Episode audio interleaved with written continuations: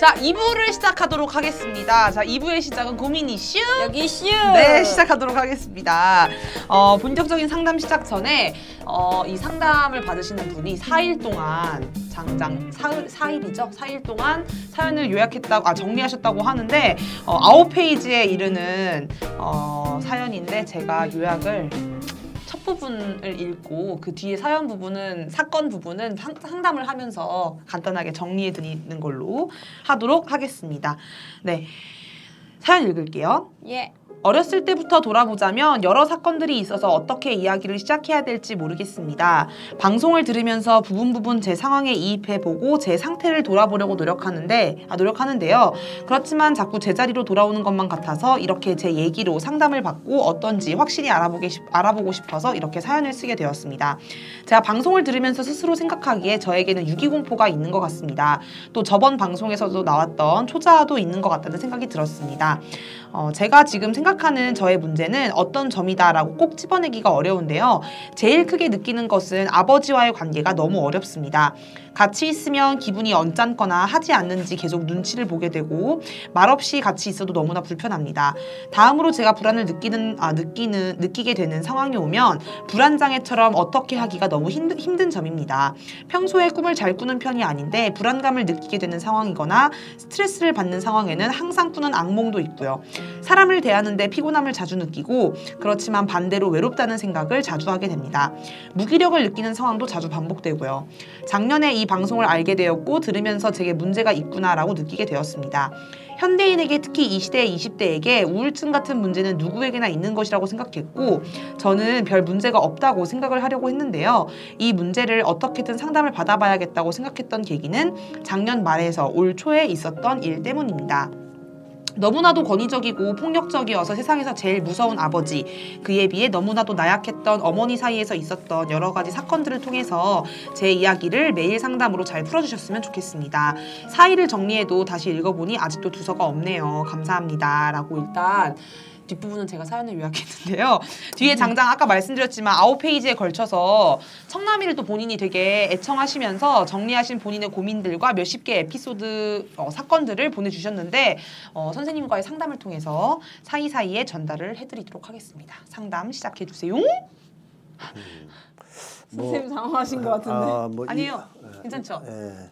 아닌 것 같아. 이번 이번 사연이 이렇게 네. 복잡한 케이스는 아니잖아요. 네네네. 딱좀 보이는. 눈에 좀 보이잖아요. 네네네. 그 특히 아버지의 문제점이 심각하다는 게 다 누구나 알 수 있을 음. 정도로 보이는데요. 네. 현재 이 사연을 보내신 분이 겪고 있는 어려움을 이제 요약을 하자면 무슨 아버지의 관계가 몹시 어렵다. 네. 이제 불편하다, 네. 무섭다. 음. 그리고 이제 아버지와의 관계 때문이겠지만 무력감이나 무기력감 같은 거를 이제 자주 느끼는 거. 또 하나 이제 문제는 불안 증세가 굉장히 심하다. 네. 그래서 이제 스트레스 상황이거나 불안을 심하게 느끼는 상황에서 꼭 악몽을 꾸고요. 그 다음에 스트레스 상황에서는 숨을 쉬기 힘들거나 배나 가슴이 답답하거나 뭐 편두통, 구토 네. 이런 증상들도 있다 그러셔요. 근데 이게 이제 공황 발작 증상 중에 하나 아닙니까? 그래서 진단을 받을 수도 있을 정도의 어떤 증상이다. 아. 병원에서. 예. 그러니까 공황 발작, 공황으로 진단받을 수도 있고, 공황 장애 진단 받을 수도 있고, 뭐 다른 진단을 받을 수도 있는 그러한 어떤 증상들이에요. 네. 이런 거는 이제 겪고 있다. 그러니까 이제 좀 심각한 거죠 상황이. 네. 그 다음에 이제 마지막으로 뭐 이제 그 아플 것들이 이제 원인이 되겠지만 대인 관계에서의 어려움. 네. 어, 사람을 대할 때 피로감이나 피곤함을 느끼고 그리고 또 혼자 있으면 또 외롭고. 어, 외롭고 그러면서도 외롭고 이런 이제 세 가지의 이제 문제점을 일단 호소를 하시는 거거든요. 네. 아 근데 뭐 사실 이제 마무리 마- 방송이다 보니까 이제 앞에서 쭉 했던 얘기들을 좀 요약하는 것 같은 느낌도 좀 드는데요. 네. 뭐 정리하는 셈 치고 복습하는 셈 치고 이렇게 얘기, 말씀을 드리면 일단 이분은 뭐 사랑을 받았던 경험이 거의 없는 분이라고 네. 봐야 되겠죠. 네. 어릴 때 좀 심하 좀 세게 얘기하자면 사랑 어리, 어릴 때 사랑을 제대로 받고는 사람이 나쁜 사람이 될 수가 없어요. 네. 네. 나쁜 사람이 될 수가 없고 정신 건강이 좀 안 좋다 그래도 그렇게 많이 안 좋을 수는 없어요. 기본적으로 사랑을 받고 자라면. 네. 그러니까 사실 모든 정신적인 상처 혹은 장애는 다 사랑을 못 받는 데서 비롯된다라고 봐야 되거든요. 그러니까 그런 점에서 생각해 보면 참 김무성 같은 사람도 불쌍해요. 어릴 때 얼마나 어, 어릴 때 사랑도 못 받고 나쁜 환경에서 자랐을까. 근데 그렇다고 해서 용서할 수는 없고 네. 참 어, 안타깝죠. 그러니까 뭐 부모를 원망할 수밖에 없는 거고. 진짜 그래서 조상 탓을 하는지 모르겠지만 자 어쨌든 사랑을 못 받았다는 것은 거의 이제 확실하게 이제 느껴지고 그 정도도 사람한테 주는 상처가 크잖아요. 네. 사실 사랑을 해주지 않는 것도 그런데 그 정도를 좀 넘어서서 문제들 더 넘어서서 이제 상처를 준 문제들도 있었다 이런 거죠. 자 그리고 이제 사랑 얘기가 나왔는데 여기서 잠깐 그 얘기가 나오는데요. 이제 용돈 얘기가 나왔는데 네. 제가 용돈 얘기를 잠깐 이제 하고 넘어가면 그 이 사연을 보내신 분의 이제 부모님은 네. 용돈을 줄 때 계획서를 써오라고 이렇게 하셨다 그래요. 네, 네, 네. 그래서 계획서를 써서 제출을 하면 어 심사를 하고 타당성이 있으면 용돈을 주, 정분줄. 정부야 정부. 용돈을 줬는데 그렇죠. 어. 비교적 어머니는 잘 주는 편이었고 네. 아버지는 꼬투리 잡으면서 거의 안 주는 네네네. 쪼잔하게 네. 그런 쪽이었고 그래서 이분이 이제 용돈을 계획서를 제출하고 나서 받았다는 것도 나빠요 일단은 음. 안 좋아요 그죠 보통 없다고 하면 주죠. 그렇죠 네. 필요하다고 하면 네. 잔소리는 하시긴 하시겠지만. 예. 그리고 부정기적 용돈을 받았잖아요 이분이 아, 네 맞아요. 그러니까 이제 다 쓰면 주는 어, 거. 정기적으로는 이제 뭐 일주일에 얼마씩 준다 뭐 음. 이렇게 한 게 아니고 그냥 그 필요할 때마다 이제 부모님한테 요청을 해서 받는 네, 형식이잖아요 이게 네, 나빠요 네. 애들한테는 아 그래요? 왜요? 별로, 안 좋아요 자율성 측면에서도 안 좋고 용돈을 재량껏 쓸 수가 없잖아요 항상 감시와 보고 어, 통제 밑에 쓰게 되잖아요 경제관념도 오히려 없어질 것 같은데. 그럴 수도 있고 그다음에 이제 더 큰 문제는 권리 의식이 줄어들 수가 있어요 아. 그러니까 나는 이 정도의 사랑을 받을 수 있는 사람이다. 어, 그런 그게 아니고 아 뭐 하나 뭐 하나 사고 싶어도 부모님 눈치를 봐야 되고 뭔가 아부를 하든 어떻게 뭐 아니면 뭐 싸우든 어렵잖아요 하나 타내는 게 네. 네. 그러니까 이런 과정에서 나는 사랑받을 만한 사람이고 나한테 이런 권리가 있어. 뭐 부모님이 나한테 용돈은 이 정도씩은 줄 수 있는 거 아니냐라는 정도의 생각을 하는 게 아니고 나는 착하게 굴거나 뭐 부모님 마음에 들어야만 용돈을 받을 수 있다. 음, 네, 이렇게 생각할 수가 있기 때문에 사실 저는 용돈을 줄 때는 정규적으로 그냥 주는 것이 한 달에 뭐 매달 이렇게. 네, 네, 그렇게나 일주일이나 정해놓고 정기적으로 이제 규칙적으로 많이 안 주더라도 네. 주는 게 좋고 그 다음에 아이가 그걸 어디다 쓰느냐에 대해서는 그걸 이제 뭐 폭발물 구입하는 데 쓰는 건 아닌 경우에는 그냥 재량껏 쓰게 놔뒀으면 네, 좋겠다. 네. 그걸 또 감시해서 다 쓰는 걸 어디다 뭐 어디다 썼냐 이런 거 하는 것도 참 저는 안 좋은 것 같아요. 네. 그래서 아이들도 인권이 있는 거고 자유가 있는 거니까 네. 그 본인이 그 정도의 돈은 쓸 수 있도록 네. 해주는 것이 필요하다. 근데 이제 이분 같은 경우에는 뭐 그렇게 규칙적인 용돈을 받은 것도 아니고 또 받을 때에도 계획서를 써서 제출해서 심사를 받고 받았기 때문에 그리고 미래 계획까지 네. 이걸 써서 어떻게 미래에 뭘 할 건지. 그런 여러 가지 이제 압박 속에서. 겨우겨우 돈을 받는 정도였잖아요. 네. 이런 것도 사실 사랑받았다는 느낌을 손상시키는데 그쵸. 하나의 원인이 될수 네, 있어요. 네. 그러니까 뭐 이 위에도 원, 너무 많지만 음. 그냥 이제 제가 용돈 얘기가 나와서 그냥 하는 얘기입니다.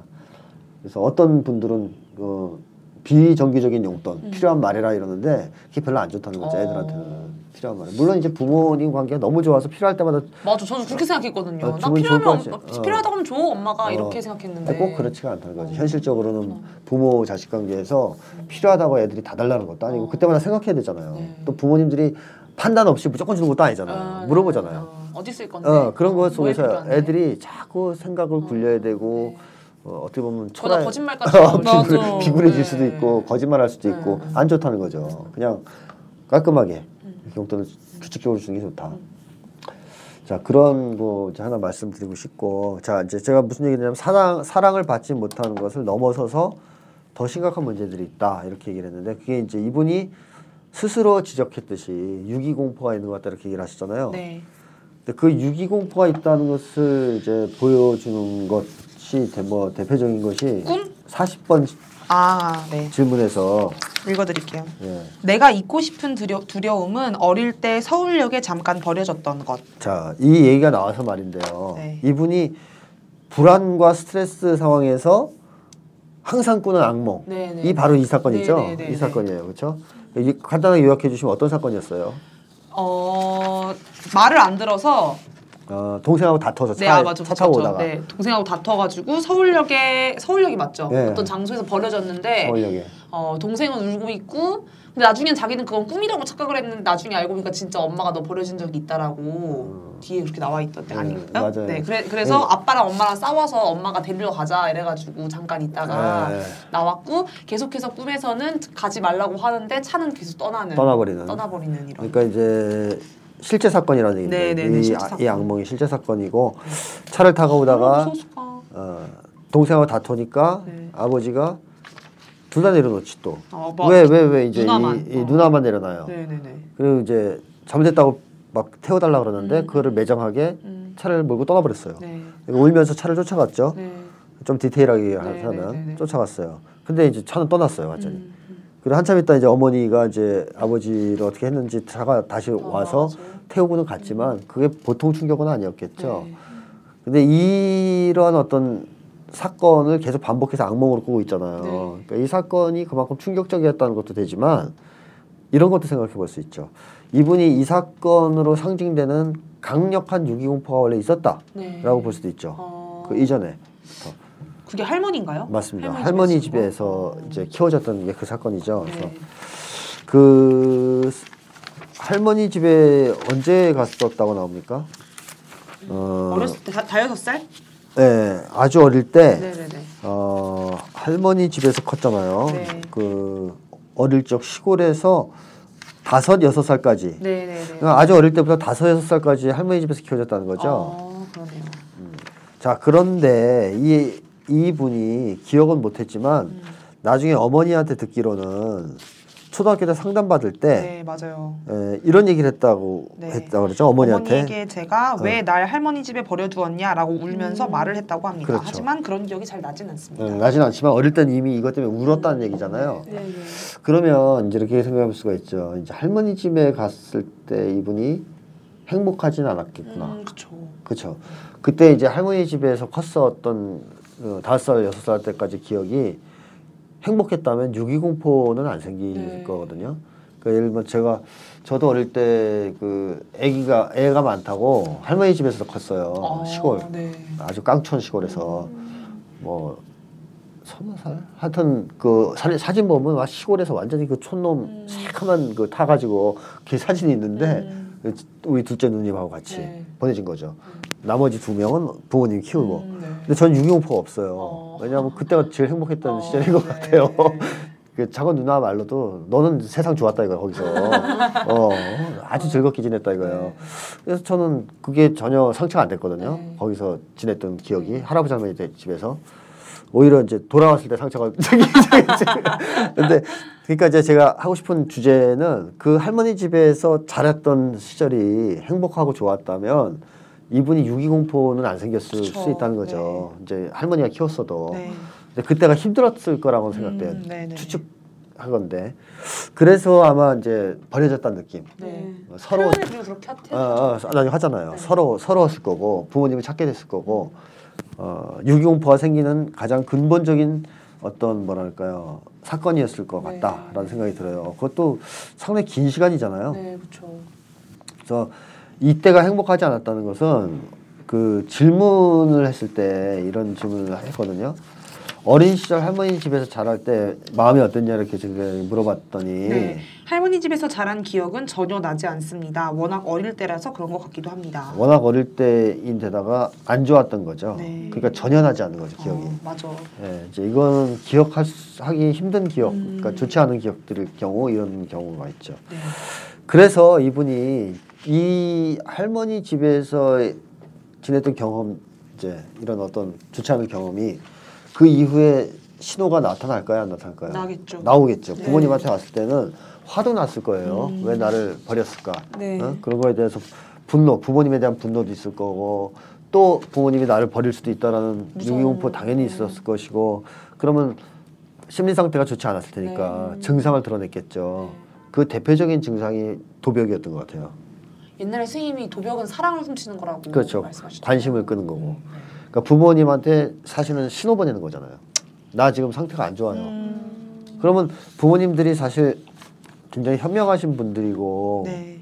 자애로우신 분들이라면 음. 이런 신호를 빨리 감지하고 네가 지금 상태가 안 좋구나. 네. 어디가 힘들 뭐 뭐가 힘드냐 아, 물어보겠죠. 물어보고 그걸 이제 다독거려 줄 텐데 음, 네. 어, 이 아버지는 이거를 갖다가 아주 심하게 폭력적으로 대응을 하셨죠. 몸을 때- 묶어놓고 때리고 어, 막 머리에 뭐가 들었냐면서 깨보겠다 그러고 야구 플라스틱 야구 방 망이로 때리고 욕조에 머리를 쳐박고 그렇죠. 진짜 학대인데요, 네네. 학대. 아동 학대죠. 어, 그러니까 이게 이 건강하지 못한 부모들의 정말 놀라운 대응법인데 자기들이 한 실수로 아이가 상태가 나빠서 위험 신호를 보내면 더 못되게 학대하는 짓 누르죠. 예, 이런 경우가 이번에 이분한테 해당이 되는 것 같아요. 네 네. 이분은 사실 5, 6세 때까지 할머니 집에서의 바- 지내면서 받은 상처 때문에 음. 증상을 드러냈는데 그 증상 때문에 더 많이 혼나는 네. 그, 그 과정에서 서울역에 벌어지는 사건도 겹쳤던 거죠. 네 네. 그러니까 이 사건이 이제 이분의 이런 심리적 상처, 특히 유기공포를 상징적으로 보여주는 사건이고 그러다 보니까 유기공포 해결이 안 됐기 때문에 이 악몽이 반복되고 있는 겁니다. 네. 어, 해결이 안 됐으니까. 사실 그 도벽이 있었던 것도 왜 그랬냐고 해서 물어봤는데도 대답을 왜 내가 도벽을 하는지 훔치는지 모르 말을 못했다고. 아이는 모르죠. 네네 여기서 어. 적혀 있어요. 어, 그래서 그 아이 입장은 모르죠. 아이 대답 잘 못해. 애들 부모들이 물어봐서 대답 안 한다고 때리는 사람이 있는데 애들 대답 잘 못해요. 일단 그 상황에서 정서적으로 혼란스럽고 그러면 애가 이렇게 얘기할까요? 할머니 집에서 키워서 저 유기, 유기공포가 생겨서 그래요. 이렇게 얘기할 거예요? 어른들이 그걸 추측해야죠. 그걸 또 말 못한다고 또 혼내고. 또 혼내고 그렇죠. 악순환이네 악순환. 네. 자 그래서 이런 이제 유기공포가 심각한 데다가 차별까지 있었고요. 네, 남동생. 아버지가 또 남동생을 편애하면서 차별했는데 그런 차별도 겪고 경험했고 뭐 안 좋은 건 다 당했다고 보시면 되죠. 네 네. 그리고 이 어머니의 경우에도 이런 유기공포를 과연 해결해 줄 수 있었을까 어머니가 아닙니다. 나- 그건 아. 그거는 안 됐던 것 같아요. 네. 제가 아까도 이제 우리 지라프님이 요약하셨듯이 좀 나약한 어머니, 네. 이 아버지의 폭력과 이런 것을 제동을 걸지 못하고 네네네. 어, 그런 이제 어머니였기 때문에 사실 어머니도 유기공포를 완화시켜주기는 어려웠다. 네. 그 다음에 이제 어머니 자리도 약간 위태로울 수 있다라고 네. 이제 생각이 되는 것은 이분이 어릴 때 어머니가 어딘가 가버릴 것 같다는 음. 불안감을 느낀 네, 적이 있다 네, 이렇게 네, 얘기를 네, 하잖아요. 네, 네. 그렇죠? 그래서 어느 날 어머니가 나갔을 때 안 돌아갈 것 같은 불안감을 느껴서 동생이랑. 어, 동생이랑 손잡고 기다렸는데 나중에 왔을 때 죽으러 갔었다 이렇게 얘기를 진짜. 나중에 나중에 말씀해 주셨지만 근데 그렇더라도 그건 되게 충격적이에요. 네네네. 그래서 이분한테는 사실 아버지가 너무 극단적으로 좋지 않기 때문에 어머니가 그나마 상대적으로 이제 음. 그 지지를 할 수 있는 사람인데 네. 어머니가 약하잖아요. 네네네. 그리고 이렇게 죽으러 갔다가 돌아오기도 그걸 했던 자식한테 말하는. 예.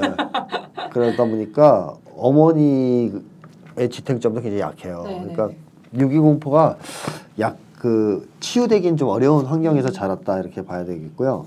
이것이 좀 나이를 먹어가면서 사회생활을 하면서 점차 치유가 된 게 아니라 좀 확장이 됐다, 음. 더 심해졌다 어. 이렇게 봐야 되겠죠.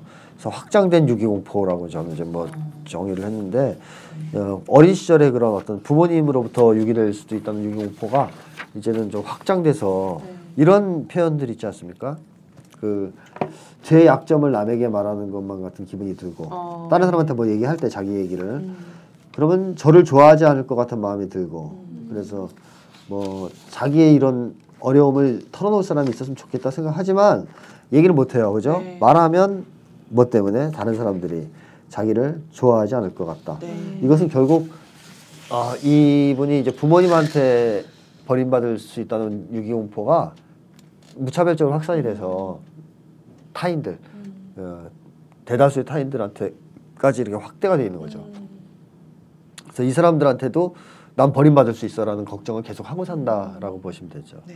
그래서 21번에 그걸 이제 명확하게 좀 드러내는 설문이 나오고요.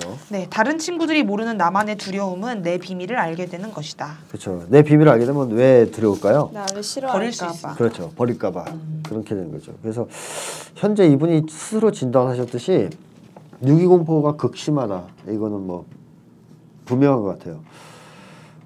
그리고 이제 어, 더 충격적인 것은 더 이제 좀 문제가 되는 것은 이러한 유기 공포까지도 사실 심각하다라는 것을 우리가 지난 시기에 많이 다뤄왔지 네, 않습니까? 네, 네. 근데 이분은 유기 공포를 넘어서서 죽음에 대한 공포까지도 어. 무의식적으로는 그 두려워하고 있지 않느냐, 갖고 있지 네. 않느냐. 어. 그러니까 죽음 자체에 대해서도 뭐좀 상당히 무서워하고 있지 않느냐. 그러니까 내가 죽을 수도 있겠다. 어. 이렇게 느꼈던 경험이 있었다라는 것이고 어. 그런 것이 해결이 안 된 채 지금 어, 살고 있다라고 좀 보여지거든요. 네.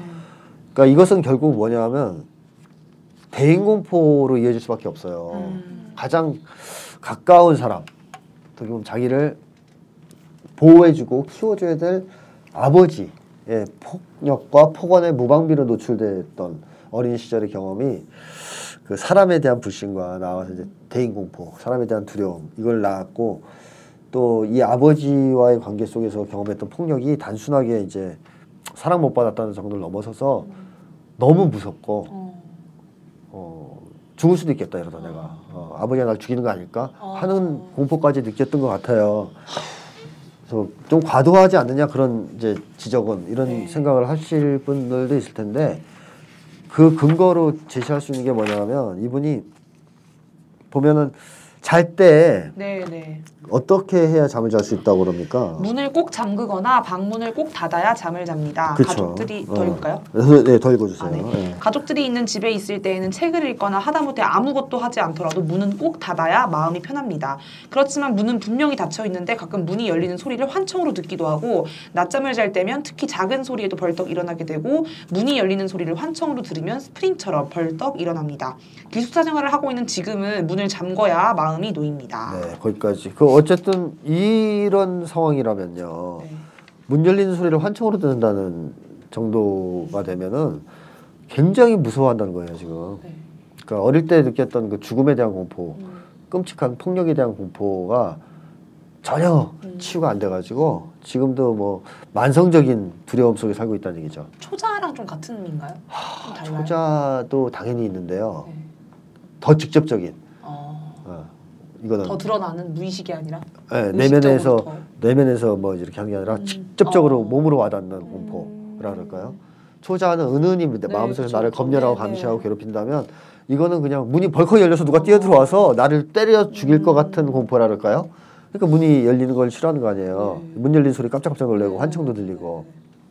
그러니까 어릴 때 경험했던 폭력의 강도가 엄청나게 강했다는 얘기죠. 음. 이분한테 준 충격이 무지하게 컸다는 겁니다. 굉장히 컸다는 거죠. 그래서 또 하나의 이제 증거는 이분이 신체 접촉 두려워하는 거 있죠. 네네네네.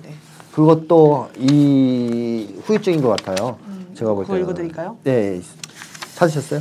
이게 어디 썼지? 스킨십을 편하게 생각합니다만 또 하나 아버지에 대한 분노가 짜잘한 것도 아 네네네. 그 밑에 쪽에. 어. 남동생이나 어머니와 다닐 네. 때는 손을 잡는 것을 좋아하고 습관일 정도로 스킨십을 편하게 생각합니다만 처음 보는 사람이나 지나가는 사람 혹은 제가 스스로 친하다고 생각하지 않는 사람의 스킨십은 정말 싫어합니다. 누가 갑자기 툭 쳐도 정말 깜짝 놀란다거나 누군가와 접촉을 하는 자체가 불쾌하다는 생각이 듭니다. 어렸을 때도 고등학교 때도 괴롭힘을 받음으로 인한 접촉 자체가 싫은 게 아닐까 싶은 생각도 한 적이 있고요. 웃으면 옆 사람을 때리곤 하는 사람이 있잖아요. 그런 것도 정말 싫어합니다. 저 진짜 잘 때리는데. 아무튼 네, 그 뒤에 읽을까요? 네. 그건 제가 특히 순간적으로 불쾌함을 느끼게 되는 부분입니다. 아무리 친해도 싫습니다. 표현을 따로 잘하는 편은 아니지만 순간적인 불쾌감이 바로 듭니다. 네. 네. 이분의 이 신체 접촉에 대한 가장 강렬한 기억은 맞은 기억이죠. 어, 네. 그러니까 이 신체 접촉이 좋을 수가 없죠. 그리고 그런 걸 할 때마다 느끼는 건 저는 죽음에 대한 공포나 폭력에 대한 공포일 거라고 생각해요. 이미 몸에 들어와 있는. 일상생활에서 항상 이런 공포에 노출돼 있다는 게 그렇습니다. 엄청난 스트레스고 그렇죠. 정상적인 생활을 못하게 만드는 요인이 될 거예요. 그렇죠. 네. 어, 그러니까 이분이 지금 굉장히 힘든 상황에 있다고 볼 수밖에 없죠. 지금. 그러니까 이게 그냥 안 때려도 유기공포 생겨요. 사랑만 안 해줘도. 근데 그 그냥 사랑을 안 해주는 정도를 넘어서서 너무 끔찍한 폭력들이 있었지 않습니까? 네. 이 사례들을 보면 그래서 그런 끔찍한 폭력들 때문에 또 폭언 때문에 이분이 굉장히 심각한 뭐 초자도 당연히 있겠고요. 네. 본인이 말한 대로 있겠고 그걸 이제 뭐 넘어서서 그냥 즉각적인 어떤 두려움 있죠. 신체 접촉을 했을 때 사람들 보면 화들짝 놀라는 네. 문이 열리는 것 같으면 깜짝 놀라니까 만성적으로 주변에서 누군가 뛰쳐나와 자기 때릴 것 같은 공포, 자기를 죽일지도 모른다는 공포 이런 거를 만성적으로 느끼면서 살아왔다 이렇게 봐야 될 것 같아요. 자 그러다 보니까 어때 자기 표현이나 자기 주장이 있었을까요? 없었겠죠. 할 수가 없었 살할 수가 없었겠죠. 네. 그걸 했을 때 돌아오는 건 뭐였죠? 폭력. 아버지의 폭력이죠. 잔소리도 아니야 폭력. 잔소리와 폭력, 근데 특히 폭력. 네. 그러니까 이분이 굉장히 위축된 삶을 아, 살 네, 수밖에 네, 없어요. 자기 표현이나 주장을 하지 못하는 삶을 살 네. 수밖에 없어요. 그래서 이분이 이제 이런 얘기 하잖아요. 누군가 자- 질문 던지면 갑자기 하얘진다 그러잖아요. 어, 네. 그런 것도 결국 뭡니까? 그 경험이잖아요. 어릴 때부터 자유스럽게 얘기를 하고 그것이 수용되는 경험을 해본 게 없기 때문에 오히려 잘못 얘기하면 폭력이 돌아오지 않습니까? 네. 그러니까 질문 받았을 때 긴장하게 되고 네. 긴장하는 과정에서 하얘지는 거죠 머릿속이. 그래서 나중에는 이게 아버지만이 아니고 다른 어른들이 질문을 해도 대답을 못하고 하얘지는 네. 경험. 교수가 대학 교수님이 그렇게 교수들이 질문해도 그랬다 그랬잖아요. 네, 네. 그래서 뭐 이런 이제 경험을 받더라도 자기 표현이나 주장이 거의 없었을 것이고 네. 음. 그 다음에 그로부터 또 당연히 대인관계에 대한 자신감은 뭐 전혀 이 자신감을 얘기할 운운할 계제가 안 되는 것 같아요. 일단 집에서도 대인관계 할 때 맞을지 않을까 걱정하는 사람이 무슨 자신감이 있어요. 일단 사람들 보면은 눈치. 어 겁이 겁부터 나는데 이 사람이 날 때리는 거 아닐까는 이게 무의식적 공포가 있는데 이게 뭐이 아버지가 일단 뭐 칭찬은 안 했죠. 네. 어, 칭찬은 안 했고 맨날 욕을 했고 머릿 속에 뭐가 들었냐, 똥이 들었냐, 네. 대가리를 깨봐서 봐, 봐야 된다. 폭언- 그렇죠. 그리고 또 직업 군인이에요. 또 이런 사람들은 꼭 직업 군인 아니면 자영업자. 우리나라 군대가 얼마나 안 좋은가 하는 걸 보여주는 자수성가. 거죠. 네. 우리나라 군인 출신들이 이런 사례 아버지가 군인 출신이다 그러면 다 이제 훌륭하신 분들만 등장하면 야, 이 한국군이 참 좋은 문화가 있는 좋은 군대구나 생각할 텐데 묘하게 이상하게 군대 출신들이 보면은 굉장히 자- 안 좋은 아버지가 많잖아요. 이게 그만큼 한국의 군대가 문제가 심각하다 이걸 보여주는 거죠. 아니 심지어 그런 폭력도 폭력인데 그 심장 검사를 받았다고. 아, 네네. 있는 그 사건도 좀 이따 네. 말씀을 드릴게요. 네. 그러면 그것도 중요한 문제니까. 맞아, 맞아.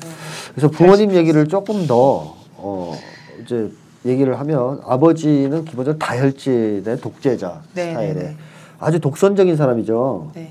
그래서 이분이 그런 게 어디서 드러나냐면 3번 하고 읽어드릴게요. 네. 우리 윗사람은 무조건 본인 말을 들어주길 원하는 것 같다. 예, 독재자라는 얘기고 19번도 대개 아버지들이란 권위적이다. 예, 이런 이제 여기 아버지에 대한 이제 아버지가 일방적이다, 네. 예, 독재자다 이런 얘기고요. 그 다음에 아버지가 기본적으로 엄청 무서워한다는 것은 5번 하고 어리석게도 내가 두려워하는 것은 아버지다. 그 다음에 46번 아, 무엇보다도 좋지 않게 생각하는 것은 폭력이다. 이게 다 아버지잖아요, 그렇죠? 그러니까 이게 이제 아버지가 일단 폭력을 썼기 때문에 너무 무섭다는 것이고요. 22번은 안, 하세, 안 하시나요? 아, 22번도 22번은 아버지나 증오와 네, 관련이 아, 있을 것 그렇구나. 같아요. 네. 22번 한번 읽어주세요, 그럼. 22번에 내가 싫어하는 사람은 아버지. 네. 그러니까 이분이 아버지가 무섭지만 생각해 보세요. 나를 때렸던 사람, 학대했던 사람에 대한 뭐가 있어요? 음, 무서움. 네? 증오. 증오가 있, 증오. 분노, 증오가 네. 있겠죠. 당연하죠. 항상 학대를 받는 사람은 학대자에 학대자에 대한 증오가 있어요. 네. 분노가 있어요. 근데 이제 이분이 이제 그걸 전면적으로 표현은 안 했지만 마음속 깊은 곳엔 그 분노가 굉장히 강하게 자리 잡고 있을 음, 것이다. 네. 그리고 본인도 그걸 인정하죠. 네. 있다는 걸. 자, 그래서 이분이 아버지한테 이제 반항을 시도했던 적이 중학교 정도의 네, 시절인 네, 것 네. 같은데요. 읽어드릴까요? 공부를 안 하면서. 네, 네, 그렇습니다. 조금 읽어주세요, 그럼. 중학교 때부터 제 나름의 반항이라고 했던 것은 자기 파괴적인 부분이 있다고 생각합니다. 아버지가 시키는 모든 것들을 하는 척만 하고 제대로 하지 않았었는데요. 그런 것들이 모두 공부와 관련되어 있었기 때문에 고등학교 때도 성적은 좋지 않았고 지금 생각해보면 아버지를 즐겁게 할 수 있는 일은 하나도 하지 않았다는 심리였던 것 같습니다. 네. 수동적 반항이네요. 그렇죠. 수동적 반항이죠. 뭐 대놓고 반항을 하면 맞아 죽으니까 수동적 반항을 한 것이고. 그래서 중학교 시절이 즐거웠던 시절로 남아있나요? 그래요. 밑에 바로 네. 그러니까 그나마 인생에서 네. 가장 즐거웠던 시절 중학교 시절인데 수동적 반항을 하니까. 어, 재밌게도 그때가 아버지한테 수동적인 반항이라도 했던 시절이에요. 네. 음. 그래서 사람은 일방적으로 두드려 맞으면서 행복할 수는 없잖아요. 네, 네, 그렇죠. 뭐라도 해야죠. 뒤에서 욕이라도 해야 자 그나마 견딜 수 있는 거잖아요. 그러니까 네. 이 반항이라는 것이 참 중요한데 이때 그나마 좀 했던 건데요. 네. 그 이후에 지금 다시 못 하고 있죠. 네, 그렇죠. 예, 그런 거고요. 이분이 이제 이런 아버지와의 극단적으로 좋지 않은 관계, 이런 좋지 않은 관계가 상당히 위험한 것이 당연히 다른 남자들과의 관계로 이게 전이가 될 수 있기 네, 때문에 네, 네. 굉장히 위험하지 않습니까? 그러니까 이럴 경우에는 보통 극단적인 경향이 나타나요. 모아님 도식에. 음, 아, 그러니까 남자를 아예 혐오하거나 예, 아주 혐오하거나 해서 이제 독신으로. 독신으로 살거나 네. 아니면 아버지와 반대되는 남자일 것 같으면 완전히 확 빠져버리는. 예, 확 빠져버리는. 그래가지고 결혼했더니 아버지랑 비슷하더라. 뭐 이런 결과도 나올 수 있고 그래서 모아님도 아, 네. 그 아버지로부터 벗어나고 탈출하기 위해서 또 연애를 할 수도 있어요. 네. 네, 맞아요. 너무 힘드니까 도피성. 도, 도피하기 위해서. 근데 그럴 땐 좋은 사람을 구하기가 힘들잖아요, 보통. 그래서 네. 이제 위험한 상황이 좀 연출될 수 있다, 남자 관계에서. 그러니까 남자 관계, 남성 전반의 아버지에 대한 이제 분노가 또는 이제 그 감정이 전이돼 있다는 것은 8번 보면 남자에 대해서 무엇보다 좋지 않게 생각하는 것은 이유 없는 폭력이다. 이제 남자 하면 폭력이 떠오른다는 것이고, 네. 그다음에 31번을 봐도 윗사람이 오는 것을 보면 나는 불편하다. 예, 특히 남자가 더 그렇겠죠. 네. 그다음에 36번도 완전한 남성상은 존재하지 않는다. 남자 싫어해요. 네. 어쩔 수 없어요. 이 태어나서 가장 오랜 세월 경험했던 시간 경험했던 남자가 끔찍한 사람이었기 때문에 네. 이 남자에 대한 감정이 좋을 수가 없어요. 네. 그러니까 남자들과의 관계가 피상적으로는 괜찮을지 몰라도 이분은 몹시 어려울 거예요. 네. 특히 연애 관계로 들어가면 처음엔 좋아하다가도 아버지 닮은 요소가 조금씩이라도 나타나면 극 이제 화가 많이 나겠죠. 그래서 싸움이 많이 벌어질 거고 그게 이제 또 두 사람 관계를 파국으로 볼 수가 있어요.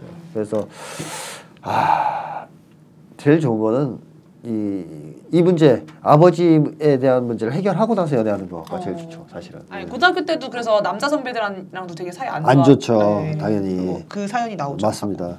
물론 남자 선배들이 잘못했겠지만 음. 이분도 워낙 남자들에 대해서는 분노가 아, 심하기 때문에 예민하게 예민하게 더 예민하게. 거고 표정에서 나왔을 네, 거예요. 네. 그게 쌍방 작용을 했을 거예요. 음. 선배들도 못되게 굴고 이분도 삐딱하게 쳐다봤겠죠. 어, 네. 그게 이제 증폭돼서 충돌과 이런 비극을 불렀을 수도 있어요. 그러니까 이런 문제가 발생이 계속될 수 있다는 거죠. 이게 해결이 안 되면 음. 그 다음에 이제 이 아버지가 그럼 앞으로 변화할 가능성이 있느냐? 네. 정신 건강이 그나마 어떤 양호함이나 가능성이 있는 사람이냐? 풍경을 썼지만 네. 어때요? 그런 것 같아요? 아니요. 아니요. 그냥 포기하시는 게 좋을 것 같은. 어, 좀 아닌 것 같아요. 그죠? 네. 아닌 것 같아요. 왜냐하면 이 아버지가 일단은 자기의 문제를 인정하는 사람이 아니에요. 네. 어떤 대목에서 그런 게 나오냐면 어, 할아버지 어머, 할머니 얘기 딱. 어머니가 네네. 한번 이제 어, 심리학 공부를 좀 하시면서 아, 이제. 이 딸 때문에 음. 그 중학교 시절에 아버지를 포함해서 가족을 앉혀놓고 어, 그동안 서운했던 거 말하기 말하기 이런 걸 했던 것 같아요. 어, 네. 그때 이제 이분이 아버지한테 무슨 얘기를 했, 했냐면 왜 남동생하고 나를 차별하느냐 아, 네. 서럽다 서운하다 이렇게 얘기했잖아요. 네. 그때 아버지가 어떻게 그렇지 얘기했어요? 않다고. 부인하죠. 네. 그렇지 않다. 그러니까 남동생이 뭐라 그래요? 내가 생각해도 아빠 누나를 차별한다. 그러니까 아, 네. 이 아버지가 네. 이런 자리를 깔아줘도 네. 나름 이제 인정하기 좀 좋은 분위기 아니에요. 음. 미안하다 할 수도 있는 거고. 네. 이럴 때도 역시 부인하죠. 자기의 범죄를.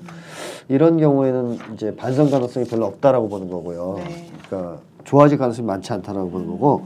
그 다음에 이 아버지가 조금 이분이 쉽게 하면 표리부동하다. 네. 어, 앞뒤가 다르다. 비합리적. 어, 어, 그렇게 표현하시죠. 비논리적, 비합리적이라고. 근데 이제 제 식으로 얘기하면 표리부동하다. 어, 네. 좀 위선적이라고 느꼈을 가능성이 있는 행동들이 있잖아요. 네. 뭐 예를 들면 항상 어릴 때부터 이 아버지는 네가 옳다고 생각하는 아, 게 네네네네. 있으면 목에 칼이 들어와도 그렇게 하라 음. 했지만 막상 그렇게 하면 어떻게 했어요? 쓸데없는 소리 한다. 네가 하는 모든 말은 쓸데없고 다 틀려 먹은 거다. 그래요. 아버지 그러니까 말이 옳다. 어, 독선적이고 남의 말을 전혀 들어주지 않고 그러니까 이제 말은 그럴싸하게 하지만 전혀 그럴싸하지 않은 행동을 하는 아버지를 경험하면서 아 되게 위선적이다 이제 좀 되게 표리부동하다 그런 걸 좀 느꼈을 것 같아요 그게 20번에도 그런 얘기가 나와요 어, 내 생각에 남자들이란 자신이 잘난 줄 안다. 그러니까 잘나지 않았는데 너무 문장 완성 검사에 드러난다. 잘난 줄 잘나지 않았는데 잘난 잘난 척하고 척, 네. 자기가 괜찮지 않은데 괜찮은 척하고 네. 위선자라는 얘기인데요. 네. 이런 어떤 위선 때문에 이 아버지가 정신 건강이 호전될 가능성은 많지 않다. 음, 어, 폭력성이 줄어들 가능성이 있어요. 나이가 먹었기 때문에. 저 힘이 없으니까. 예, 이제 이 늙으면 축복이 악마들한테 진짜. 자, 근데 네. 어, 힘은 떨어지니까 이제 잔인성이나 폭력성 줄겠죠. 그러나 네. 그 정신 건강이 좋아져서 음. 딸의 상처를 치유하는데 도움을 주거나 그러지 않을 것이라는 것은 음. 아까 우리 윤 기자님께서 말씀하신 그 사건 심장 사건 음, 네. 심장 네, 그 사건이 너무나 명백하게 보여준 것 같거든요. 그거 얘기 좀 해주실래요 누가 그... 네. 정리해서 어, 언니 하실래요? 그럴까요? 고등학교 때 갑자기 호흡이 안 돼가지고 대학병원으로 긴급하게 가서 심장 관련해서 정밀 검사를 했었는데 네. 학교에서는 어머니한테 연락 안 하고 아버지한테만 연락을 네. 했었는데 네. 아버지가 이 사실을 어머니에게 말하지 않아서 스스로 자기가 어머니에게 말하기 전까지 어머니는 이 사람이 이분이 대학에서 심장 관련한 질환 검사를 했다는 것 자체도 몰랐다고. 어. 그리고 이제 더 충격적인 것은 응급실에 몇 번을 갔단 말이에요. 그래가지고 검사 정밀 검사를 받으라 해서 받았고 그 병원에서 이렇게 얘기를 했죠. 이건 시민성이다. 어. 음. 그러니까 신체에 문제가 있는 게 아니고 심리적인 문제니까 상담을 받아야 된다. 그래서 상담을 받으라고 해서 받으려고 그랬는데 아버지가 넌 나약한 어, 인간이야. 나약한 인간이야 막 이러면서 애를 괴롭혀가지고 결국 뭐예요 상담을 못하게 못못 받았죠. 그래서 그 뒤로 상담을 받은 적이 없다. 어. 그럼 이 아버지는 어떤 사람이란 거예요? 딸이 노답이요. 치유되고 좋아지길 바라는 거예요? 아니죠. 자기의 치부만 덮으려는 사람이죠. 음, 네. 그런 거 보면 뭐 자기가 애 때려서 마- 이상하게 만들었던 건왜 모르겠어요. 음. 아무리 바보라도 기본은 알죠. 그리고 혹시 상담받다 그 얘기하면 어떻게 될 것 같아요? 자기의 어, 미국 같으면 게. 구속돼요. 그 정도로 때렸으면 아동 아동학대. 어 물고 문하고 그랬으니까. 네. 그런데 이 아버지가 그런 것 자체의 치부를 드러내기 부끄러워하기 때문에 상담을 아마 저는 해- 막았을 거라고 봐요. 음. 보통 죄 많은 놈들이 꼭 상담을 막거든요. 어. 주변에서 자기 죄가 드러날까 봐. 감추려는 자가 범인이다. 맞습니다. 그래서 상담을 안 하자 박근혜가 사회를 안 보내잖아요 이게. 자 어쨌든 이런 사건을 보면 이 아버지가 앞으로도 좋아질 가능성이 많지 않고 네. 그다음에 이제 딸의 이 어떤 어, 치유에 도움을 거의 못 줄 것이다라고 음. 봐야 되겠죠. 그렇다면 이제 어머니는 어떨까요? 도움을 좀 줄 수 있을까요? 아니야. 어머니도 그다지 도움이 될 것 같지 않다. 네. 왜 그러냐면 어머니가 너무 약하죠. 네, 너무 약합니다. 이분도 그걸 이제 약한 어머니란 표현을 이번 안 썼어요. 안 네. 썼어요. 그래서 이제 우리 지라프님이 약한 나약한 어머니라고 했을 때 거기에 대해서 의견을 가질 수도 있거든요. 네. 아, 왜 그렇게 얘기하시느냐라고. 음. 근데 이제 9번 보면 내가 바라는 나의 여인상은 독립적이며 능력 있는 여인 여인. 어때 요? 어떤 여인상을 말하는 거예요? 좀 강한, 강한. 강한 네. 강한 여성을 좀 말하는 거죠. 네. 그 다음에 23번을 봐도 결혼 생활에 대한 나의 생각은 여자가 모든 것을 희생하는 것. 예, 그러니까 어머니가 보여준 모습이 예, 어때요? 희생했다는 거죠. 희생 일방적인 희생이라는 거죠. 25번도 내 생각에 여자들이란 힘들다. 네. 그리고 39번. 대개 어머니들이란 힘들다. 일을 혼자 다 한다. 그러니까 이게 있잖아요. 약한 사람이 자식한테 주는 이 좋지 않은 점이 이런 거예요. 자기의 어려움과 그러니까 약한 모습이 아니라 강하게 맞서는 모습을 보여줘야 되잖아요. 네. 불의에. 근데 그런 거를 주지 않고 거기서 허덕거리고 희생당하고 막 이런 모습을 보여주면 자식들도 그만큼 무력해져요. 용기를 주는 게 아니라 오히려 안 되는구나. 안 되는구나 해봤자. 안 되는구나. 어, 뭐 그다음에 이제 약간 분노도 있을 수는 있는데 네. 기본적으로 나를 지켜줄 수 없구나 저 사람도 네. 이런 걸 생각하면서 어, 아이들이 상당히 약해지죠. 그러니까 부모는 제가 이제 그 자식을 사랑한다면 용감해져야 되거든요. 음. 그리고 사실 또 자식을 사랑한다면 용감해질 수밖에 없고 맞아. 지켜야 되니까. 근데 이제 뭐 좀 심하게 얘기하면 이 어머니가 자식에 대한 사랑의 강도가 그 정도로 강하지는 않았다. 어, 히틀러 엄마 같았군요. 예, 히틀러 엄마 같은 거죠. 진짜 많은 거를 두, 이게 저를 빼고 이해했습니다, 이해. 저를 빼고 그냥 아이, 그 방송을 정도는 아니에요, 아이. 직접 하셔도 될 것 같아요. 어, 그, 맞아요. 히틀러 어머니 같은 수준인 네. 거예요. 밖에서 자, 기다리고 어, 그래서 히틀러가 어머니를 좋아했어요, 싫어했어요. 싫어했죠. 분 여성 혐오. 음. 표면적으로는 되게 좋아했죠. 아 표면적으로 네. 표면적으로는. 무지하게 좋아했죠. 자기는 어머니 사랑을 한다라고 얘기했죠. 하지만 여성 혐오증이 있었죠. 여성 여자들하고 주의자. 결코 좋게 지내지 못했고, 네. 그다음에 여성 혐오를 곳곳에서 표출했죠. 네. 그러니까 무의식 깊은 곳에서는 여성에 대한 분노가 있는 거죠. 나를 지켜주지 않은 어머니에. 대한. 그러니까 이분도 똑같진 않을지라도 분명히 그런 감정이 있을 수 있어요. 네. 어머니에 대한 양가 감정이. 네.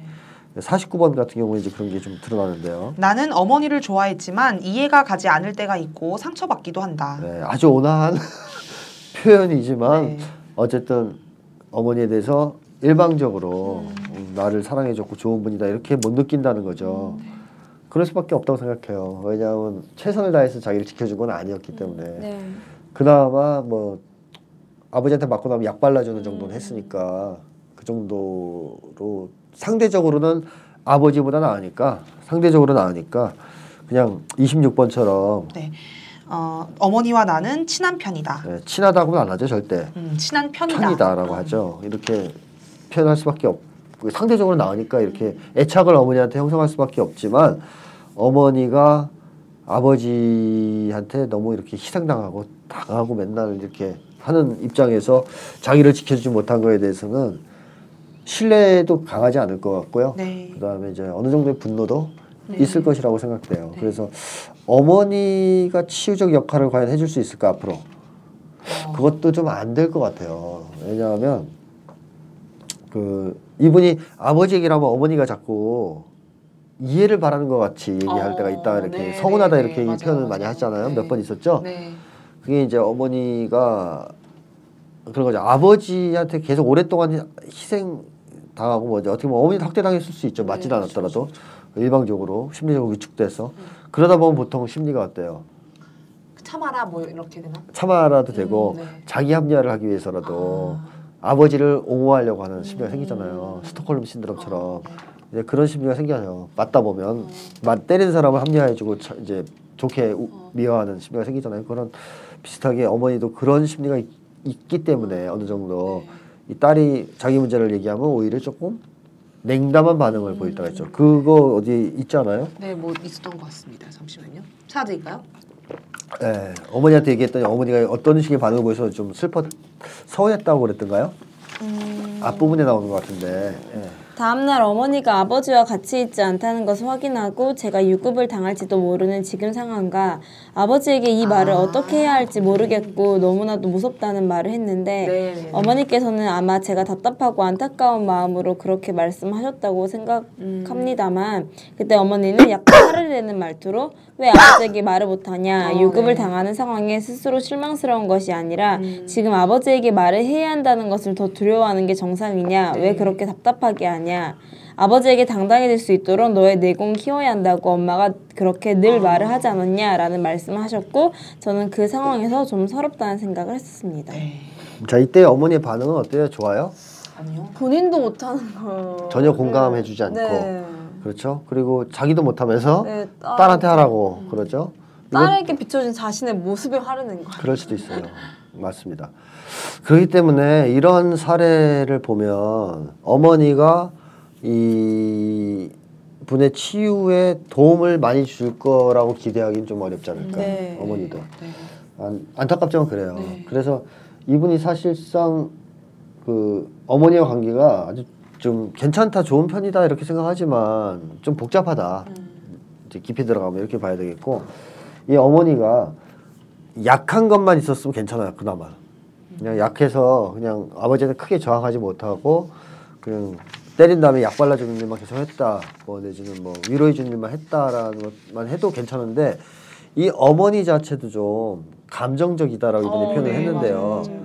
그 예측 불허의 그 감정 폭발을 좀 보이시고 네. 네. 그 다음에 그럴 때 어떻게 했어요 읽어드릴까요? 예. 어, 어머니는 좀 감정적이랄까 감성적인 부분이 있으세요. 제가 어릴 때 단편적으로 기억이 나는 것은 제가 아버지 눈치를 더 많이 봐서 그럴지는 모르겠지만 아버지는 화를 낼 것만 같은 것이 보이는데 어머니는 제가 느끼기에 갑자기 화를 내시거나 쌓아두셨다가 확 하고 터트리는 점이 있습니다. 그래서 기분이 안 좋아 보이거나 가라앉은 것 같은 데는 신경이 쓰이곤 하는데요. 화를 화가 나시면 주변에 손이 잡히는 손에 잡히는 것으로 매를 때리기 시작하고 저희를 무릎 꿇리거나 세워두고 한 시간이고 두 시간이고 얘기를 하기도 하셨습니다. 자 그러면 이게 사실 말이죠. 아버지가 없다. 네. 혹은 아버지가 아주 괜찮다. 네, 평균 수준이다 그러면 어머니가 어때요? 굉장히 상처를 많이 줄 사람이죠. 네, 그렇죠. 이, 이 행동만으로도 이런 이제 기복만으로도 어머니도 아버지의 모습이 있네요. 있죠. 음. 근데 아버지가 워낙 특출하셔, 특출하셔서 특출하셔서 이거는 뭐 문제 거죠. 문제거리가 잘 안 되는 것처럼 어. 묻히는 거지. 이게 S와 M의 관계인가요? 어 만만치 않은 거죠. 어머니도. 음, 맞죠. 어 그러니까 잘해줄 때는 되게 잘해주고요. 음. 그저 폭발할 때 폭발하는데 오히려 예측이 더 어렵다 네. 아버지보다. 음. 이러면 옛날에 이게 더 무섭다고 하시지 않았나요, 더 선생님이? 무섭죠. 예, 더- 전기, 전기적으로 그냥 때리는 거 말고 이렇게 폭발하는 게 더. 음, 항상 그렇죠. 불안하게 살아요. 그래서 좀 전에 말씀드렸듯이 아버지가 평균적이라면 어머니가 문제가 되는 집이에요 원래. 음. 근데 이제 아버지가 워낙 훌륭하게 탁월하셔서 그 압도적으로 나빠서 네. 이게 좀 묻히는 어. 음. 이게 문제가 덜 되는. 이분은 그냥 어머니는 괜찮아. 라고 생각할 수 있는 상황인데 어머니도 그렇게 괜찮은 건 아니에요. 물론 그냥 위로를. 그러니까 어머니는 좀 기복이 있는 것 같아요. 제가 볼 때 이렇게 쭉 네. 읽어보니까 노력할 때는 막 그 상담도 받아, 받게 해주고 음, 심리학책도 어, 읽어보고. 애들이 상태가 안 좋으면 홈스쿨링도 시켜주고 어, 하지만 네. 폭발할 때도 막 또 때리고 어. 이게 막 기복이 심하잖아요. 근데 이게 참 아이들한테는 일관성이 없어서 음, 혼란을 맞아, 주고 일관성. 긴장시키고 불안하게 만들죠. 네, 네. 예. 그래서 지금도 이분은 그래서 한편으로는 어머니가 지지자라고 생각해서 털어놓으면 냉담한 반응을 받거나 네가 내공을 키워라. 오히려 혼나거나 음. 어, 뭐 이런 이제 상황이란 말이에요. 지금도 이게 강도가 약해졌지만 비슷한 패턴이 반복되고 네. 있다라고 생각이 돼요. 그래서 이분이 부모님 중에서 한 분이라도 조금 상대적으로 진짜 괜찮은 분이 있었으면 좋았을 텐데 사실은 두 분 다 그렇게 어, 상처의 치유에는 크게 도움이 안 될 수 있는 수준의 부모님들이기 때문에 지지자나 건강한 관계가 하나도 없다라고 어. 봐야 되겠죠. 어때요? 이분이 그렇게 생각을 하시나요? 나한테는 어머니가 지지자가 된다라고 생각하실까요? 뒤에 좀 에, 그걸 무의식적으로도 깨닫고 계신 거를 설명 사연에 쓴 것 같다고 그렇죠. 생각이 들었거든요. 저는. 그러니까 이제 이분이 얘기하지만 어머니에게 아버지에 대한 불만의 말을 하면 네. 가끔 어머니가 저에게 아버지에 대해서 이해를 바라고 음. 가끔은 아버지에 대한 이해를 강요받는 듯한 기분이 든다. 네. 그러니까 이제 치유에 그게 도움이 안 될 뿐만 아니라 네. 이런 어려, 어려 운 얘기들을 네. 주변 사람들한테 지금까지 안 했다는 건데요. 네, 특히 네. 어머니까지 포함해서 얘기하지 않았다. 네. 이렇게 얘기를 하잖아요. 네. 최근에 와서 조금 더 얘기를 하시는 것 같긴 하거든요. 음, 네. 하지만 반응이 그렇게 좋은 편 아니에요. 음, 그래서 이분이 계속 호소하는 것 중에 하나가 외로움이죠. 네. 아, 외롭다, 힘들다, 뭐 이제, 이제 혼자 있는 것 같다 이런 고독감. 이것은 어머니도 지금 지지자 역할을 어릴 때부터 못 해줬다라는 걸 보여주는 것이기 때문에 아마도 앞으로의 치유에 있어서도 큰 도움은 되지 않을 것이다. 음. 방해하지 않으면 다행일 것이다 어. 생각이 솔직히 들고요. 모르죠. 이제 이분이 이제 또 저희한테 제공하지 않은 정보에는 음. 또 다른 게 있을 수도 있으니까 네. 어쨌든 그런 상황이고 이제 아, 좀 힘든 상황인데 지금 과제를 보면 지금 현재 이분의 상처를 계속 악화시키고 있고 낫지 않도록 방해하는 것은 아버지잖아요. 이건 누가, 봐도 명백한 건데 어, 지금 너무 안 좋은 것이 아버지랑 같이 사는 거죠. 아니, 같이 사는 게 아니라 같이는 안 어, 같은 외국- 나라에 산다고 하죠. 외국에 같이 가서 네. 그뭐 가까운 데 있나 봐요, 네, 그죠? 그쵸, 예. 처음엔 같이 살았고 네. 이것도 안 좋은 것 같아요. 음. 어, 동떨어진 다른 나라에 가 있는데 거기 아버지랑 같이 있는 게 일단 안 좋아요. 거기서도 계속 아버지를 괴롭히죠. 네. 괴롭히고 있고. 어, 예, 지금도 괴롭히고 있잖아요. 그래서 이분도 아버지의 관계에서 독립을 해야 되겠다는 생각은 하고는 있는 것 네, 같아요. 네. 그래서 16번 보면 그런 얘기가 나오거든요. 내가 정말 행복할 수 있으려면 경제적으로 아버지로부터 독립해야 한다. 음. 근데 이 경제적 독립한다고 이게 해결이 될 문제는 아니죠. 전혀 아니죠. 이게 정, 심리적으로 독립이 돼야 네. 되잖아요. 그래서 뭐 사실 이제 이분이 29번에 이런 강렬한 열망이 있지 않습니까? 내가 바라기에 아버지는 나를 가만히 놔뒀으면 좋겠다. 어, 이분은 지금 뭐 그거예요. 그러니까 나 아버지가 여태까지 나한테 준 상처에 대해서 사과하라 이런 것도 아니에요. 그냥 어, 네. 그냥 가만히 제발. 현재 진행형. 음. 지금 가만히 좀 나를 놔둬라. 어, 네. 아버지가 지금도 어떻게 한다는 얘기입니까? 놔두지 않는. 괴롭힌다는 얘기죠. 지금도 계속 학대하고 있다는 얘기죠. 네. 그러니까 지금의 이 사연을 보내신 분의 가장 시급한 과제는 아버지의 학대를 멈추게 하는 거예요. 음, 네. 지금 네. 왜냐하면 이것을 멈추게 하지 못하면 무력감이 해결될 수가 없어요. 점점 심해질 겁니다. 네. 무력감이 네. 이게 지금까지 계속 누적돼 왔기 때문에 엄청나게 커질 거예요. 그 다음에 폭력에 대한 두려움도 절대로 사라지지 않을 겁니다. 네. 제가 그래서 그런 질문도 했었거든요. 음.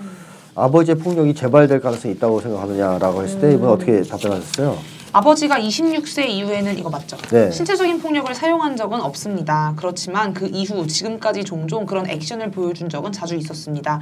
손을 들어 올린다든지 주먹을 꼭 쥐는 정도의 액션은 자주 있었기에 또다시 폭력을 행할 가능성이 충분히 있다고 생각합니다. 그렇죠. 이분도 알고 있고 우리도 알고 있죠. 네. 폭력을 또 쓸 가능성이 있죠 언제라도. 네.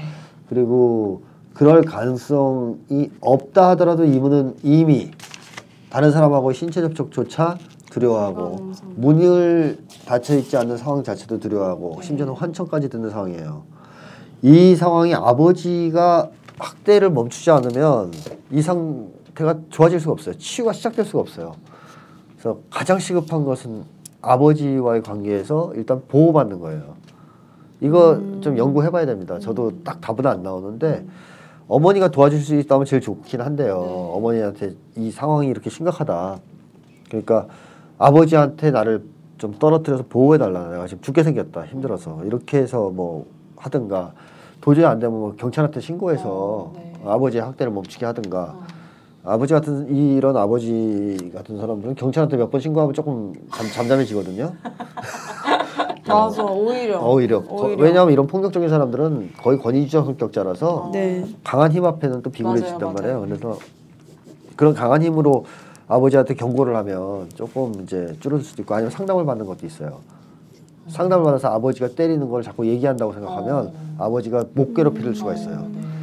그래서 아버지한테 전화 오면 안 그래도 그 얘기를 상담할 때 얘기했더니 아버지가 문제가 있는 걸 하더라. 어. 그럼 난리를 치겠죠 전화로 네. 막 쌍욕을 할 수도 있고 하지만 조심하겠죠. 네. 음. 그러니까 여러 가지 방법을 써서 아버지의 학대를 멈추게 해야 됩니다. 그래서 본인이 거기에 대해서는 좀 의사 표명을 할 필요도 있다. 안전한 방법으로. 아, 아버지가 옛날에 괴롭힌 것까지 내가 그것도 용서할 수 없지만 지금 현재 나를 괴롭혀서 내가 살 수가 없다. 음. 그러니까 이제 그만해라. 이런 거 있죠. 네. 뭐 아버지가 저질렀던 일에 대한 사과를 받고 뭐 치유가 돼 이건 그 다음 문제예요. 네. 현재 당면에서 아버지의 학대가 멈춰져. 멈춰지는 것이 가장 중요합니다. 거기에 대한 해결책을 찾았으면 좋겠고요. 어떻게든 연구해서 방법을 찾아야 될 것 같고 그 다음에 이제 이분이 뭐 당연하지 당연하지만 자기의 삶을 살아오지 못했죠. 네. 이 공포에 짓눌려서 죽을까봐 무서워서 버려질까봐 무서워서 그냥 쩔쩔매면서 부모님들한테 끌려온 삶 아니겠어요? 그러다 보니까 11번 같은 얘기가 나올 수밖에 없죠. 내가 늘 원하기는 어, 생각이 나지 않는다. 자기가 뭘 원하는지 모르죠. 네. 그죠? 그 다음에 15번도 내가 믿고 내, 내가 믿고 있는 내 능력은 뭐가 있을까? 스스로 믿는 능력이 있었으면 좋겠다. 내가 어떤 재능이 있는지 능력이 있는지도 모르죠. 몰라요 지금. 네. 그죠? 그 다음에 28번도 보면 언젠가 나는 돈을 많이 벌면 좋겠다. 이것도 뭐 본인이 깊은 생각 속에서 나오는 소망일까요? 음, 아니 그냥 아니죠. 그냥 아버지가 돈돈돈 하니까 그럴 수도 네. 있고요. 이런 것 자체가 벌써 자기의 삶을 전혀 살지 않았다는 걸 보여주는 여러 증거들이고 그 다음에 41번을 봐도 내가 평생 하고 싶은 일은 잘 모르겠다. 자 그렇다면 이분은 여태까지 한 번도 자기의 삶을 살아보지 못했다는 건데 지금도 그걸 당장 너한테 자유를 줄 테니까 살아봐 그러면 어떨 것 같아요? 못하겠죠. 막막하겠죠. 네. 막막하겠죠. 그게 또 문제죠. 그렇다면 음, 삶에 대한 의욕이라든가 또 재미, 의지 뭐 이런 게 생길 수가 없지 않습니까? 그렇죠, 네. 그래서 자기 삶을 살아가기 위한 어떤 노력과 준비가 시작될 필요가 있다 이제 네. 여태까지의 그런 공포스러운 분위기 속에서 일방적으로 끌려왔던 삶이 아니라 정말 자기의 삶을 스스로 시작해야 될 단계가 이제 됐다. 이제는 좀 해야 되지 않느냐. 네. 그래서 제일 먼저 자기 인식부터 해야 될 것이고 내가 어떤 사람이고 뭘 좋아하고 나, 나의 상처는 뭐고 이런 것들을 깊이 생각하고 그렇다면 나는 앞으로 어떻게 살까? 어, 그냥 막연하게 돈, 돈, 돈 벌었으면 좋겠다. 그래서 아버지한테 독립했으면 좋겠다. 아버지랑 다른 남자 만나 결혼했으면 좋겠다. 이런 생각 갖고는 안 돼요. 해결이. 자기가 정말로 뭘 원하는지 뭐 이런 것들을 찾아서 자기의 인생을 살기 시작하는 지금 당장은 아니지만 그럼 준비를 하는 시간이 필요하겠다 하는 생각이 들고 그 다음에 절대적으로 지금 이분한테는 지지적 관계가 필요하다. 어. 그러니까 좀 친한 친구는 있다고 하셨는데 그것 갖고는 좀 어려운 것 같아요. 이분이 지금 너무 외로움도 심하고 그 다음에 외로움이 심한 반면에 자기의 어떤 아, 이런 문제점을 다른 사람한테 얘기를 어때요? 안 하고 싶어. 안 하고 싶고 못 하잖아요. 그렇죠? 왜냐하면 지지적 관계 하나도 없으니까 그걸 경험할 수도 없고 신뢰도 할 수 없겠죠. 그래서 그런 관계가 하나쯤 있어야 되는 거 아니냐. 뭐 안타깝지만 미국 지금 어느 나라에 있는지는 모르겠네요. 네, 그죠? 네. 모르겠는데 그 나라에서 상담을 받을 수 있는 곳이 있다면 거기서라도 좀 상담을 받아보는 것도 네. 좋지 않을까 하는 생각이 들고요. 네. 그래서 어, 주변에 아무도 없는 것보다는 한 명이라도 그런 어떤 하소연을 할 수 있는 음. 자기 문제를 얘기할 수 있는 지지적 관계가 있는 것이 좋을 것 같고 음, 네. 또뭐 그 나라에 한국 유학생들이 많고 괜찮은 사람들이 있으면 그런 모임 같은 것들에도 참가해 본다든가 음, 하는 네, 식의 네. 어떤 관계 그냥 나 혼자 아버지를 상대하는 나 혼자 세상에서 혼자 지금 막 고독하게 삶을 이끌어 나가는 그런 것이 아니라 나를 그래도 지켜보고 관심 있어 하고 나가 잘 되기를 바라는 사람이 한 명이라도 있다 이런 느낌을 가지고 사는 건 다르기 때문에 네. 그것을 시급하게 확보하는 것이 필요하겠다. 그래서 당장 자력으로 할 수 있는 조건이 아니라면 상담을 받아보는 것도 하나의 방법이 될 수 있다. 얘기를 드리고 싶어요. 자, 그래서 이 정도로 일단 말씀드리고 어쨌든 시급하게는 이런 것들을 어, 출발하려면 네. 현재 아버지로부터의 어, 학대를 일단은 멈추게 하고 네. 그 다음에 이제 치유를 위한 노력과 자기의 인생과 건강한 관계를 위한 노력을 해야 된다라는 그런 정리를 좀 할 수 있겠습니다. 그런 식으로. 알겠습니다. 네. 뭐 이렇게 좀 상담을 들어봤는데요. 들으시면서 좀 어떤 생각을 했는지 우리 윤탱 언니가 먼저 좀 말을 해볼까요? 어... 좀 어떻게 말을 해야 할지 모르겠는데 정말 학대를 너무 심하게 받으셔서 지금 이런 현상이 있는 게 안타깝다는 마음이 하나가 들고 뭐 도움이 되실지 위로가 되실지 모르겠지만 사실 뭐 저도 제 얘기를 하는 거를 되게 극도로 병적으로 싫어하는 사람이어서 병적으로까지 싫어요. 네, 저의 정말 중학교 고등학교 친구들한테도 저를 잘 안 드러냈어요. 그러다 보니까 저가 어떤 사람인지를 아직도 아이들은 잘 몰라요. 지금도 제 성격 이런 것도 잘 모르고. 근데 대학교 와서 처음으로 제가 시- 말하기 싫어하는 문제를 말했는데 그 당시 너무 억울해서 막 울었거든요. 싫어서.